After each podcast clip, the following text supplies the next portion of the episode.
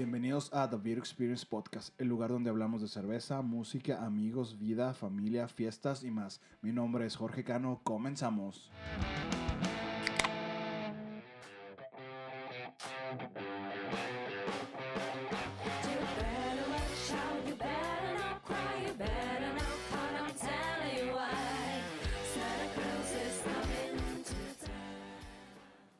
Amigos, sean todos bienvenidos al especial de Navidad de The Beer Experience Podcast. Y bien, si ya me siguen en Instagram, se habrán dado cuenta que hace unas semanas pu- publiqué una foto donde anunciaba que Carla Porter es miembro oficial de The Beer Experience México. Y con esta incursión al proyecto, ella se vuelve una co-host permanente de The Beer Experience Podcast. Así que Carla, bienvenida. ¿Cómo estás? Hola Jorge, muy bien, súper emocionada y súper agradecida contigo por darme esta oportunidad de quedarme ya permanentemente tras un micrófono. Estoy súper contenta por eso porque como ya les había dicho antes, es la primera vez que hago algo así, nunca lo había hecho y la verdad que me ha encantado y la idea de The Beer Experience también está, wow, sabía cero sobre cervezas, ahorita puedo decir que ya, ya no estoy tan, tan bebé. Sí, te Pero- falta mucho Sí, todavía. me falta pero bueno. demasiado, pero digo, ya, ya probé otras cosas que ya no me quedo nada más con una 2X, ¿verdad? Y, o una coronita.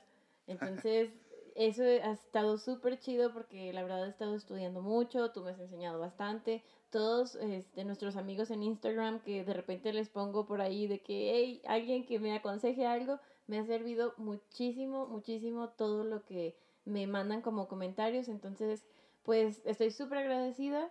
Y aparte me gusta mucho Navidad, entonces creo que este podcast va a estar muy interesante. Eh, sí, prefiero Halloween, pero es Ah, Navidad. sí, obviamente. Excelente, pero pues bueno, y bien amigos, este, su nombre lo dice, este es un especial de Navidad, así que nos vamos a ir rápido porque sabemos que van a estar ocupados cocinando, arreglándose, bañándose, lo que sea, envolviendo regalos, bla, bla, bla. Entonces, por eso, eh, antes que nada, como tú lo sabes, Carla, Ujú. existen muchas cosas en Navidad. Existe mucha comida, muchos postres, muchos regalos, Adornos. muchas fiestas, bueno, COVID, pero antes de eso hay muchas fiestas, muchas reuniones, muchos amigos y el mundo de la cerveza no se puede quedar atrás. Tienen un montón de cervezas de Navidad porque muchas cervecerías sacan su edición navideña de alguna cheve. Incluso pues ya lo vemos en marcas hasta comerciales, ¿no? Sí, claro. Como es eh, la, la modelo y la, la Nochebuena de, de Bohemia. Ah, sí. Entonces es una época en que todos quieren sacar una cheve. Ok. Y pues esta no es lo- la excepción. Así que vamos a tomarnos el día de hoy dos cervezas navideñas y mexicanas. Ujú, qué rico. Excelente. Como ya lo saben, me están siguiendo en Instagram o Facebook o Twitter o TikTok, lo que sea. Estamos con la iniciativa de las 12 cheves de Navidad. Y el día de hoy, 24, culminamos las 12 cheves de Navidad. Es. Espero se hayan tomado 12 cervezas todos los días, amigos. Yo sé que son unos borrachos si lo hacen. Qué chido los que, los que están apoyando Pero y esta los que iniciativa. no somos tan borrachos también lo hicimos. O sea, me cuento, yo antes no tomaba tanto. Ajá, pero bueno, o sea, los no borrachos, pues es el Guadalupe Reyes, ¿no? tipo, yo lo iniciaba desde finales de noviembre hasta. Ok. el- era épico mis diciembres, pero COVID. Pero, pues ni modo. Pues bueno, ahora vamos a irnos con la primera chave, Carla. Ok. Esta se llama Santa Clausura, edición 2020. Eh, te platico súper rápido. Esta cheve es de Insurgente, de Tijuana. Creo que ya, ya los conoces.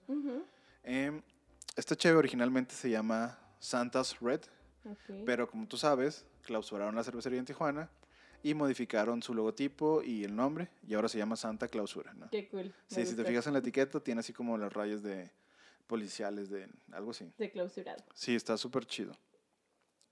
Y bueno, te platico muy rápido. Esta cheve es una Imperial Red Ale con Ok. 7 grados de alcohol. Está, está suavecita. No he Eh, probado una de esas, ¿verdad? No, no has probado. Ok. Eh, esta cheve tiene 7 maltas diferentes. Tiene como adición a azúcar morena. Y también tiene eh, roble francés tostado. Ok. Así que pues esperaríamos eh, sabores muy dulces. Ok. maltosos y dulces.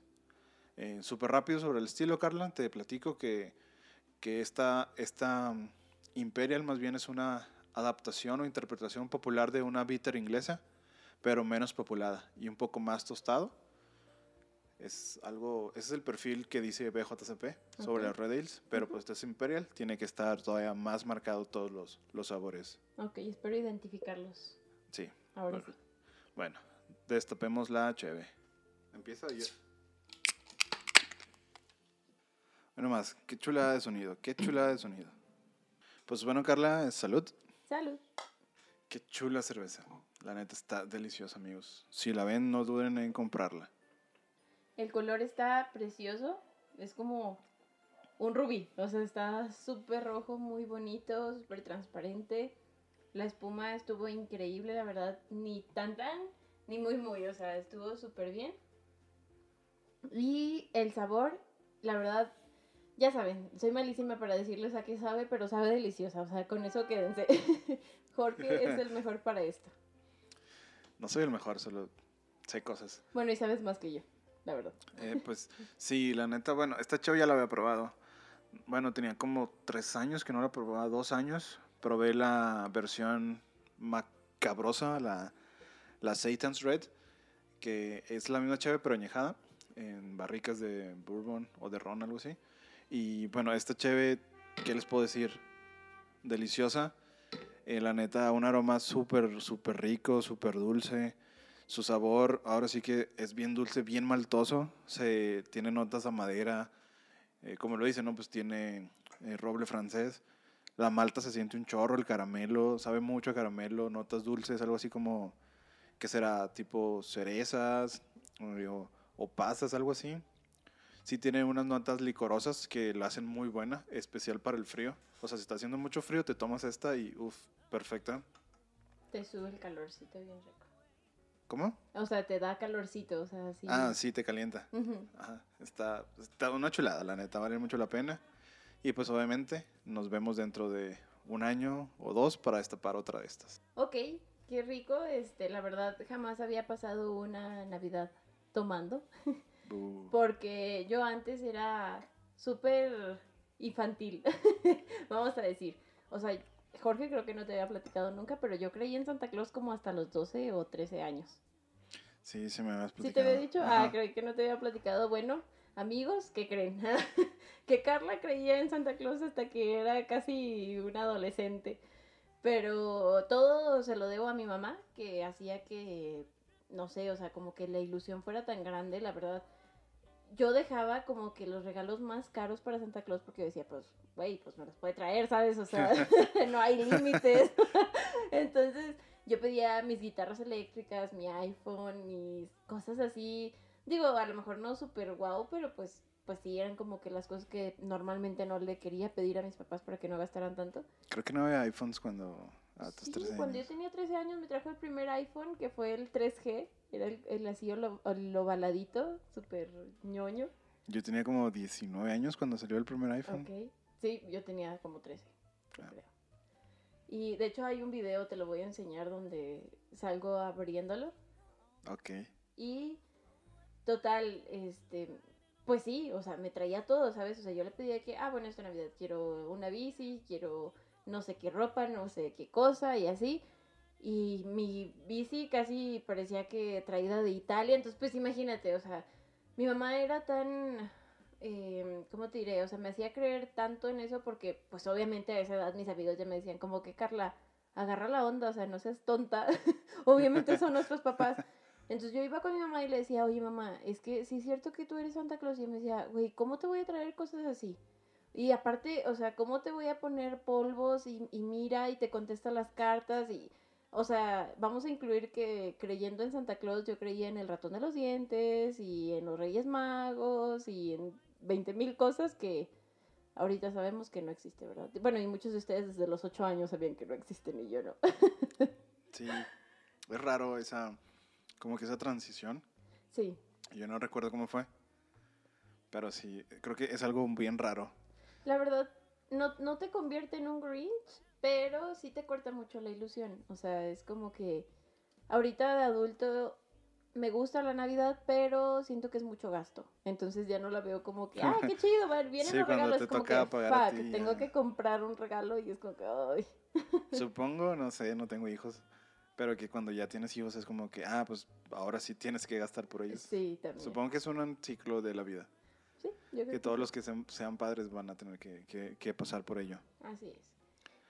Pero bueno, Carla, ¿traes algo interesante de Navidad Sí, que platicar? traigo otros datos que, que me encontré por ahí, la verdad me gustaron mucho, porque, como sabes, de repente le echamos a la iglesia.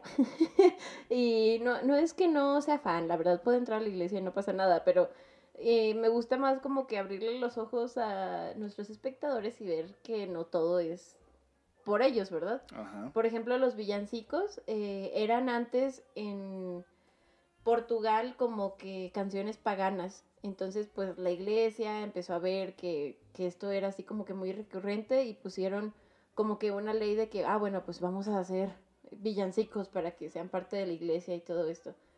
Entonces, eso me da mucha risa porque digo, bueno, o sea, quisieron involucrarlos. De hecho, pues los paganos fueron los que nos dieron origen a la Navidad, porque todo comenzó cuando ellos tenían como diversos festejos y ritos y todo esto para celebrar el solsticio de invierno. Entonces un día llegó el Papa Julio I y dijo de que, ¿saben qué? El 25 de diciembre es el día oficial del nacimiento de Jesús, porque hay muchas fiestas en estas épocas, entonces por eso se dio que el 25 es el nacimiento de Jesús, pero en realidad no es así. Exactamente. De hecho, justamente ayer vi en un TikTok.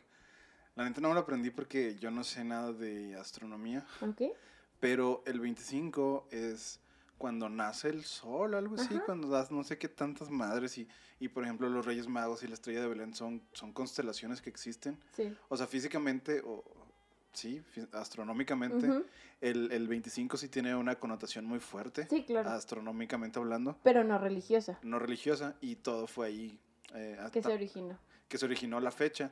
Igual en muchas culturas también varios dioses son- han Ujú. nacido el 25 de diciembre. Ok. Eh, algún dios egipcio, no recuerdo, a hindús, cosas así. Muchos dioses, eh, su fecha de nacimiento es el 25, entonces pues como siempre la iglesia se apropia de cosas. Claro. Y dije, ah, el 25 va a ser la Navidad. Ujú. Sí, de hecho también eh, se me hace súper curioso los nacimientos. No sé si te has fijado, pues en todos como que la Virgen aparece parada así viendo al bebé. Ajá. Y pues no, obviamente cuando acabas de parir es como que pues estás recostada, ¿no? Y no hay ningún nacimiento que lo ejemplifique así. Nada más en España hay uno en San Rafael, que es la que nos demuestra que pues sí, está como eh, descansando. Sí, pues obviamente no van a poner una mujer recién parida. en- Ah, no, obviamente no, pero de perdido como que recostadita, así como que con el bebé, no sé, en los brazos o algo, o sea, no, no es como Pues que... es que es la Virgen ah, y tiene todo el power ya. no, Puede dar a luz 10 hijos y ya estar lavando, corriendo un Cállate, maratón. claro que no, y qué feo, no, la verdad que, que no, se me hizo muy, o sea, me gusta más esta idea de que pues sí se vea más o menos recostada ahí. Y pues también en los pesebres es súper co- común encontrar la figurita del caganer, ¿se llama? Aquí no, en México no. No, en México no, pero en España sí. El eh, pastorcito cagón. Ajá. Así es. Yo fíjate que de eso no sabía, la verdad, sí fue como que, ay, wow. Sí, yo, yo sí lo conocía. Ok.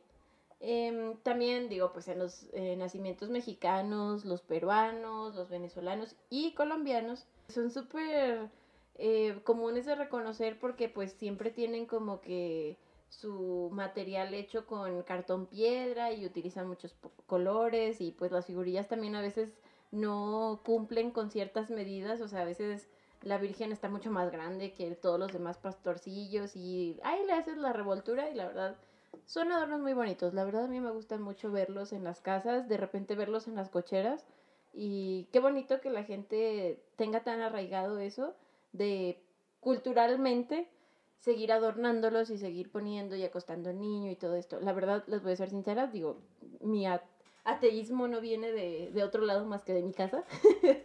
en mi casa solo han puesto en algunas ocasiones un, un nacimiento súper chiquito, ya tenemos ahí las figuras casi que sin cabeza porque de repente se nos quiebran, pero este no hacemos todo el rito de que si la levantada, la acostada, la no sé qué, solo es como que representativo, pero que tengan tan arraigado en México y en otros países el, el hacer todo el rito está, está lindo, sí me gusta.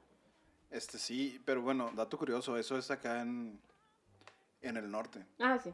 Allá para el sur y el centro no se acostumbra hacer ni el, ni, ¿cómo se llama? El- lo que es la levantada, ni, ni rezarle al niño, ni nada de eso. Ok, Es nada más como que ponen el pino y el, el nacimiento. el nacimiento y ya.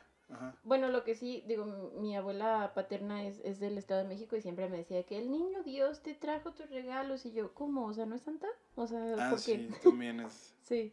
Pero pues te digo, como yo seguía fervientemente con Santa Claus, yo decía, pues no, no fue el niño Dios, fue Santa, pero... Pues no, de hecho, eh, ah, es que diablos, no, no me preparé con estos datos, pero en, no sé si en Italia o alguna ciudad de, o país de Europa, la que entrega los regalos es una mujer Ah, wow, y qué no, cool. no es santa. Y en otros lados hay otra persona, este más o menos me sale la historia, se supone que los, según la Biblia eran, eran cuatro reyes magos, Ok. pero uno se perdió Ah, y no y llegó. nunca llegó a y se supone que se sintió súper mal por no haber visto al niño Jesús. Y entonces como que para enmendar su, como que ahora sí que su error, porque ni siquiera fue pecado, solo se desvió o algo así, Ujú, claro. es como que empezó a regalar cosas a los niños que lo necesitaban. Ah, Y, y ok. veneran a ese, a ese pastorcito, a ese rey mago en algunas partes de- del mundo y no es Santa el que les trae regalos. Ay, wow, no sabía, qué cool, la verdad, o sea, es- es- esa historia está chida. De hecho, ¿sí sabías que Santa no era de color rojo? Antes era color verde y otros colores, o sea, nada que ver con el rojo, pero La la, Coca. Coca, sí, la Coca-Cola fue la que empezó a hacer sus anuncios y ¡pum! le dio vida al Santa rojo que conocemos. Ese maldito marketing. Pues de hecho Santa Claus es como que el icono mercadológico de la Coca-Cola Sí, de hecho. y los ositos. Sí, también. Y pues también, eh, dato curioso, que el pavo eh, se- de Nochebuena empezó aquí en México. Fue un invento en el siglo XVI por los aztecas, porque fue la comida que le dieron a Hernán Cortés cuando vino a conquistar, entonces de Ah, ahí eso se no generó. sabía. Ujú, Órale, qué chido. Sí, de hecho, pues también le llamaban como guajolote. Antes era el guajolote y pues, ahorita es el pavo. Sí, tiene otro nombre que le dicen allá en el sur o en el centro, que no es guajolote. Ah, no recuerdo. Sí, sí, sí, lo he escuchado. Te digo, pues mi abuela. Es muy curada. Es que va- van a decir los que nos escuchan en otro país que como no van a saber eso de México, pero acá en el norte sí estamos demasiado americanizados. Sí, bastante. O sea, De hecho, pues lo del pavo se lo llevó Hernán Cortés a España y por eso empezó como la tradición. Si no, pues ni quién se hubiera enterado. ajá. Sí, no, no, está, está cañón. Pero pues no en todos lados comen esto. También en Japón lo que hacen en Navidad y es súper, súper eh, tradicional. Normal. Sí, es comer KFC. El KFC. Kentucky Fried Chicken, para que no los conozcan. Así es. Dato curioso del Kentucky. ¿Sabías Ajá. que ya no, ya no se llama Kentucky Fried Chicken? Ah, ¿qué Legalmente solo es KFC. Ah, neta. Ajá. ¿Y por qué? Mm, No recuerdo exactamente por qué, pero ya no es Kentucky Fried Chicken. Ok, no tenía idea. Sí, o sea, la gente, a lo mejor hay muchos niños que no deben estar escuchando este podcast, pero hay muchos niños que jamás van a saber que KFC significa Kentucky Fried Chicken. Si un día Mm. vas a, a la tienda, eh, ya no vas a encontrar las letras Kentucky Fried Chicken, Ok. pero no sé por qué, la verdad. Pues algún problemilla legal o algo así. de. Posiblemente. Ok. Y bueno, pues también en este podcast no podemos dejar de hablar de Jack Skellington. Eh, Es de Halloween. ah, pero, ¿ustedes qué creen? ¿Es una película de Halloween que habla de Navidad o una película navideña que habla de Halloween? o bueno, ¿cuándo prefieren verla? La verdad, yo, no importa que sea verano, o sea, yo amo ver a Jack. Sí, la neta, yo también lo puedo ver cualquier época, pero para mí es una película de Halloween. Sí, la verdad, yo también pienso lo mismo. O sea, sí, es una película de Halloween que integra la Navidad, pero está genial. Y la verdad, eh, toda esta película empezó primero como un poema de eh, Tim Burton. De hecho, tardó tres años en terminarla, porque, a- o sea, cada escena tomaba muchísimo tiempo en hacerla. Pues ah, tiene un nombre esta técnica, ¿no? El, no me acuerdo. Sí, pues hacen cada como cuadro de fotografía. es una con los fotografía, movimientos. cada fotografía, cada movimiento es una foto Sí, diferente. de hecho, este Jack tenía 400 cabezas intercambiables con las expresiones y todo. De hecho, empezaron a grabarlas sin tener ni siquiera un guion este, terminado. Y pues bueno, como en todas las películas de Disney, también hay como Mickeys escondidos y todo esto. Y incluso eh, Mi- eh, Mickey, iba a decir, eh, Disney no quería como grabarla porque decía que era demasiado tétrica como para los niños. Sí, de hecho, o sea, si tú lo ves sí es demasiado oscura. Está genial, pero para los niños sí está como que pero como quiera tuvo demasiada aceptación, o sea, sí, sí gustó bastante y digo, no es que se haya equivocado, pero como que pasó el proyecto a otros eh, directores y fue que empezaron a grabar. Sí, es muy buena película. Pero es de Halloween. Sí, es déjalo. Pero en Navidad también hay que tocar el tema. Sí, digo, existe el Krampus, existen muchos duendes, eh, demonios, eh, historias también de terror en Navidad. Sí, y está súper chido, la verdad. Sí, no vamos a tocar estos temas porque no somos un podcast de terror. No. Pero tal vez algún día, si nos piden hacer un podcast de terror. Pero estamos más allegados como el Grinch. Digo, ahora que te digo que eh, dejé de creer así como que en Santa Claus abruptamente y lloré demasiado, ya me empecé a convertir más como en el Grinch y a entenderlo porque en realidad el Grinch no odiaba la Navidad, odiaba a la gente. O sea, Pues igual que todos. sí, por eso te digo, o sea, todo, todos somos como el Grinch. De hecho, su creador, el Dr. Seuss, eh, él se ejemplificó ah, o él se basó en sí mismo para hacer el personaje. Su esposa decía de que sí, o sea, cuando son sus días malos, eh, es totalmente el Grinch, ¿no? Entonces, eh, pues él empezó como un cuento de, con esto, como adaptaciones, vamos a decir, anti-Christmas. Ok. Y hizo tres como adaptaciones a películas en, el, en 1966, en el 2000 y en 2018 también.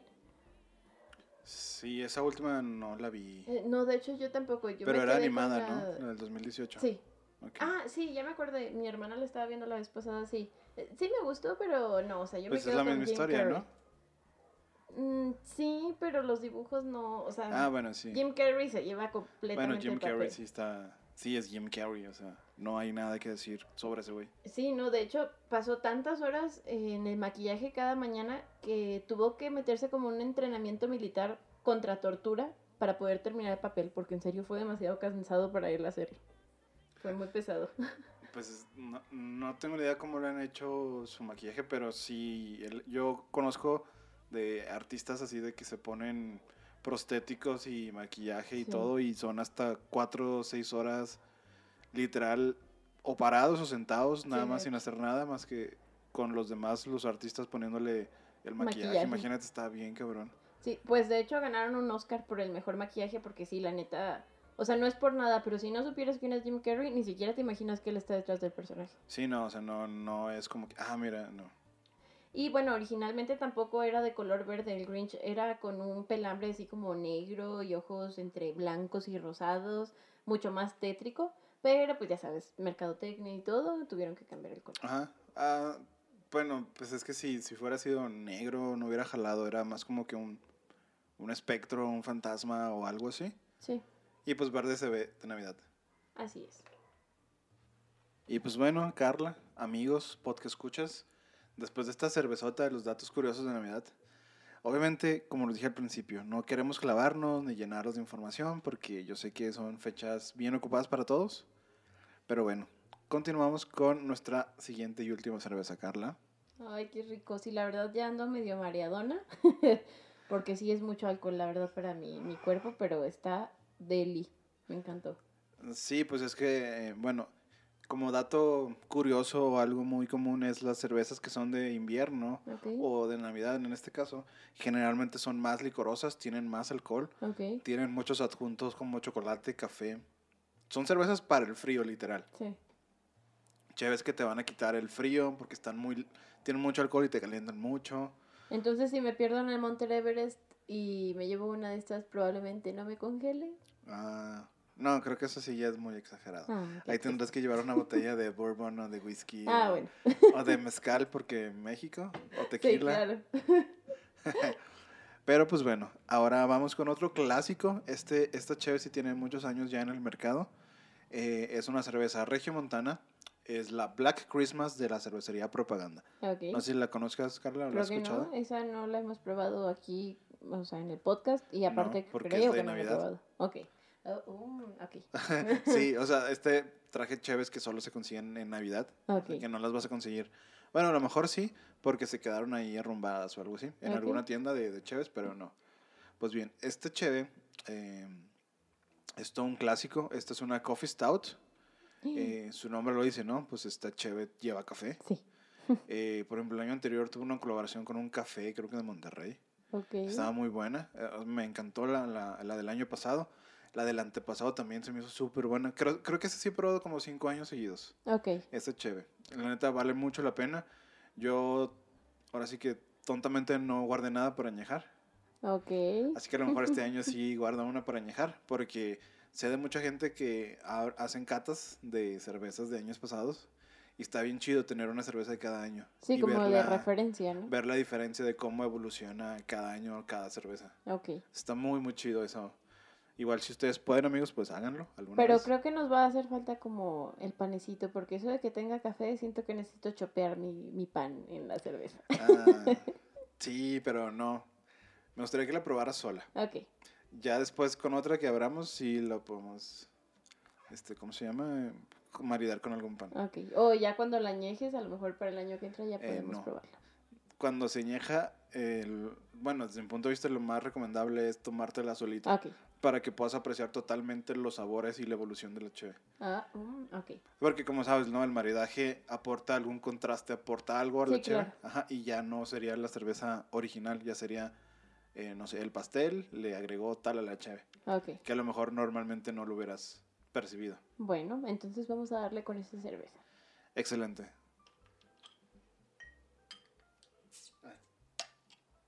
Y pues bueno amigos, la neta, si vieran esta cheve en vivo, su color negro está bien chingón. Su espuma beige, café, está hermosa. Neta, está súper sedosa. Pero pues bueno, a lo que venimos. Salud, Carla. Salud. Y huele delicioso. O sea, neta, esta cheve es garantía de calidad. Se los firmo por todos los años que le he tomado.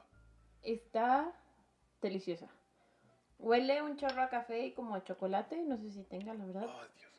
Pero a lo mejor va a ser una referencia estúpida o no sé, pero siento que sabe a italiano. No me preguntes por qué, o sea, no sé, como la sensación de estar en un restaurante italiano, se me vino a la mente así súper eh, concentrada de café, como de un chorro de especies, ay, no sé, pero de- no sé, deliciosa, deliciosa, en serio, está riquísima, me gustó mucho, está súper, súper, súper fuerte.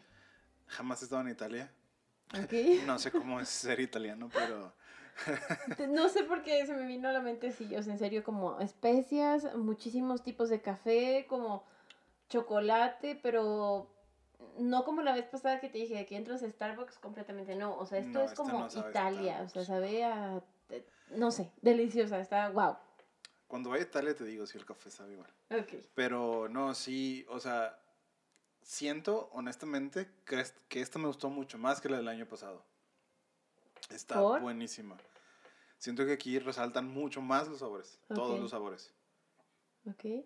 Siento que tiene como un picorcito al final del retrogusto, como en la lengua, pero no, no malo ni tan marcado como otras, solo como que está ahí, poquito, ¿sabes? El, ah, bueno, el retrogusto que yo tengo es totalmente café. Café, un espresso muy bueno. No sé, algún café como chapaneco, oaxaqueño más o menos. Ese tipo de, de cafés yo lo siento. Pero sí, no, o sea, la neta, sus aromas pasadísimos de lanza. Ahorita que, que le di el trago, lo primero que se me vino fue el cacao y el café. O sea, Sí. no hay más. Así son los, los sabores primarios que, que se me vinieron a la mente, ¿no? Eh, Café y y, cho- el y color cacao. es como cuando te pasas de café cuando le echas café al agua. No, eso no... Así está el color. Eso tiene que ver el tostado del café, no tanto, no tanto la cantidad, pero bueno. Bueno, pero referencia para que sepan como qué oscuro está, o sea, está Totalmente negra. totalmente cañón, o sea, deliciosa, wow. 100, o sea, tiene 100 para mí. Sí, literal, no pasa la luz, literal nada. Ahorita la puse contra el foco y no. Buenísima esta cheve, súper, súper rica, está muy fresca. Digo, yo, acaba de salir, entonces quiere, quiere decir que a lo mejor va a cambiar mucho su sabor en unos meses. Igual nos vemos dentro de unos años para abrir otra. Pero no, deliciosa. Es un café literal hecho cheve con un toque de chocolate. Obviamente Sí. tiene un amargor muy bueno, se balancea perfecto con el, con el café y también tiene un dulzor, ¿no? Se siente un poquito Sí, como que notas azucaradas, a- azúcar. como a caña. Porque no está, no es está pesada, o sea, no está amarga, así que digas, uy, híjole, sí me pasé de café. No, no, no. Sabe a que tiene azuquitar, o sea, caña, a lo mejor como... Caña, sí, cierto, un poquito de madera. E, Es que cuando haces café de olla le echas em, como... Piloncillo. Ajá, piloncillo. Siento que eso es como que lo que le da mucho dulzor. Digo, obviamente a lo mejor no tiene la, la HB, pero... O sea, ese contraste de dulce con lo amargo está increíble. Sí, sí, sí. Ahorita que dices eso de peloncillo, sí, tiene un poco de, de, de sabor a especias, como canela, clavo. Ajá. Muy ligero, obviamente no, bueno, dice que no tiene, no sé, pero sí tiene un poquito de, de especias. Ok. En general, no sé si las percibiste. Sí, pues eh, fuera lo que te decía al principio, digo, a lo mejor yo me fui muy lejos como Italia, pero sí, sí sabe bastante especias, me gustó muchísimo. Es una cervezota. Last Christmas, I gave you my heart, but the very next day, you gave it away. This year, to save me from tears, I'll give it to someone special. Y pues bueno, amigos, eh, hay muchos datos raros de la Navidad, muchos temas que platicar, pero pues la neta, eh, no somos tan fans de la Navidad como lo somos de Halloween, como para clavarnos en este tema, ni para hablar tanto. Así que con esta gran cerveza de propaganda, nos despedimos. Este, les deseo de parte mía que tengan una feliz Navidad, que la pasen con sus seres queridos, obviamente los que viven en su casa de preferencia, porque COVID, que sean muy felices, que disfruten a sus personas con las que están y pues las que se tuvieron que ir, pues ni modo, están en otro plano, así que sean felices por ellos, que tengan una feliz Navidad y que tomen muchas cervezas. Carla. Así es, pues eh, me despido con esta cerveza que la verdad ha sido un muy buen cierre de año, está increíble.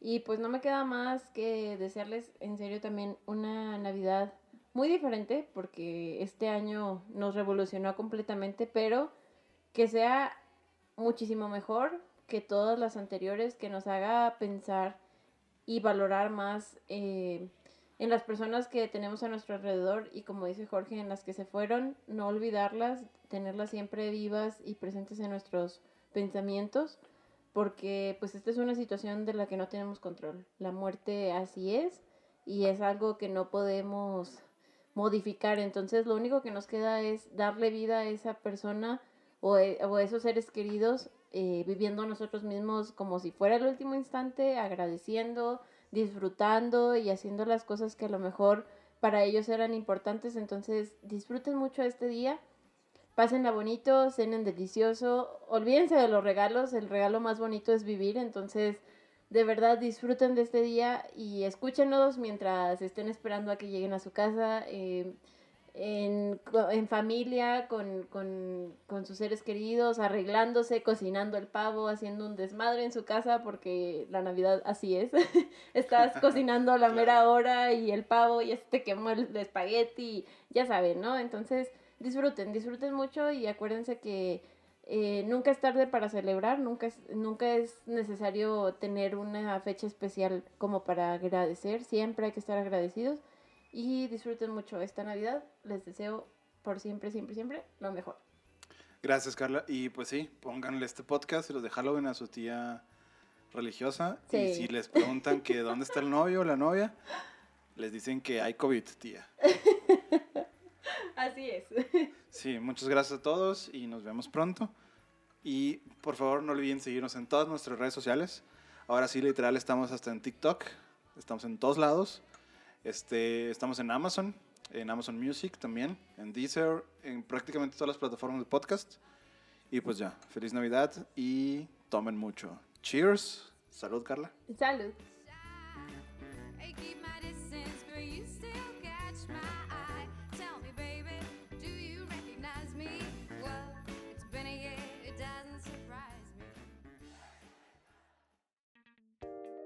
No olviden suscribirse y seguir al podcast en todos lados, en Google Podcast, Apple Podcast, iVoox y casi todas las plataformas que existen. Y por supuesto en Spotify, donde también tenemos muy buenas playlists.